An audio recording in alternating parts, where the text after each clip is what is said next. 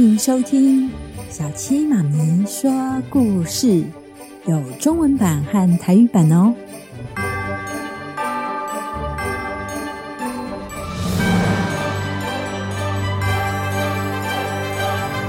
嫦娥奔月。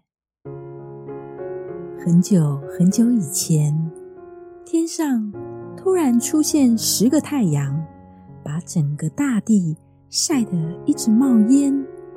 老百姓种的农作物都长不出来，每天汗流浃背的日子都快过不下去了。有一个力大无穷的英雄，名叫后羿。他说。让我来想个办法，帮助所有的老百姓解决这个问题。于是后羿就带着神弓登上了昆仑山的山顶。他运功，用所有的力气把神弓拉开，射向高挂在天上的太阳。咻咻咻！后羿一口气。射下九个太阳，他成功了，真是太棒了！对，他成功了，他成功了，耶！后羿对着天上最后一个太阳说：“从今天开始，你必须每天按时升起，按时落下，为民造福。”后羿为老百姓设下九个太阳后。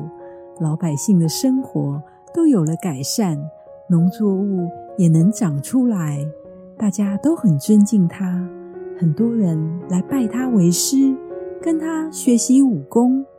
其中有个奸诈又贪心的人，名叫彭蒙，也跟随着众人拜后羿为师。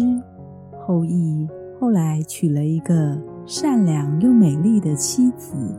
名叫嫦娥，她常常做公益，帮助生活贫苦的乡亲，大家都非常喜欢她。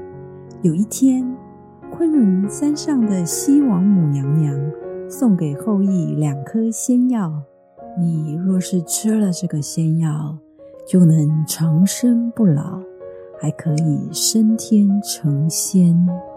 可是后羿不愿意离开嫦娥。回去后，就把仙药交给嫦娥。你把这两颗仙药藏起来，不要让别人知道。好，那我就藏在梳妆台下的百宝箱里面。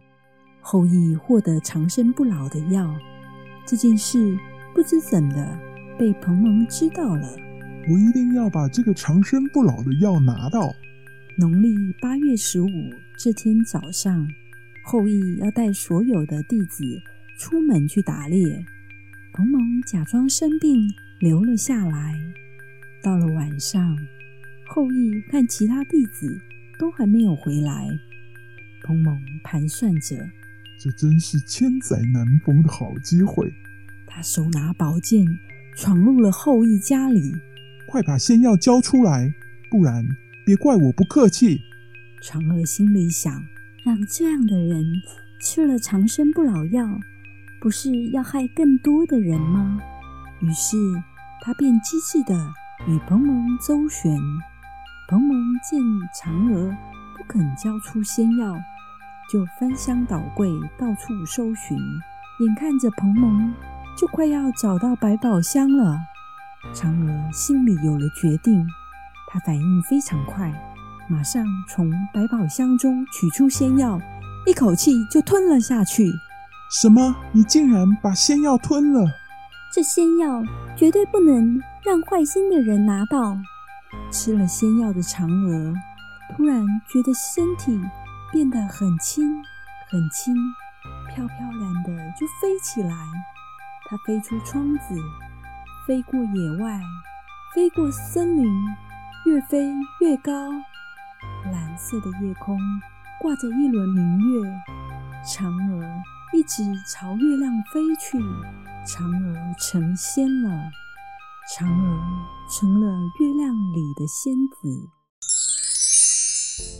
后来，后羿回到家，看不到他的妻子嫦娥，他着急地冲到门外，只看见一轮明月挂在天上，圆圆的月亮上树影婆娑，一只兔子在树下跳来跳去。啊，在月亮里面的不就是嫦娥吗？他看到成仙后的妻子嫦娥，正站在一棵桂花树旁，深情地凝望着自己。嫦娥。嫦娥，嫦娥！后羿连声呼唤，不顾一切地朝着月亮追去。可是他向前追三步，月亮就后退三步，怎么样也追不上。此时的彭蒙自己知道闯了祸，早就逃走了。乡亲们很想念好心的嫦娥。在院子里摆上嫦娥平日爱吃的食品，远远的为在月亮上成仙的嫦娥祝福。从此以后，每年八月十五就成了人们期盼团圆的中秋佳节。宝贝，该睡了，明天又是充满希望。美好的一天，晚安喽，宝贝，晚安。谢谢小鸡妈咪，晚安。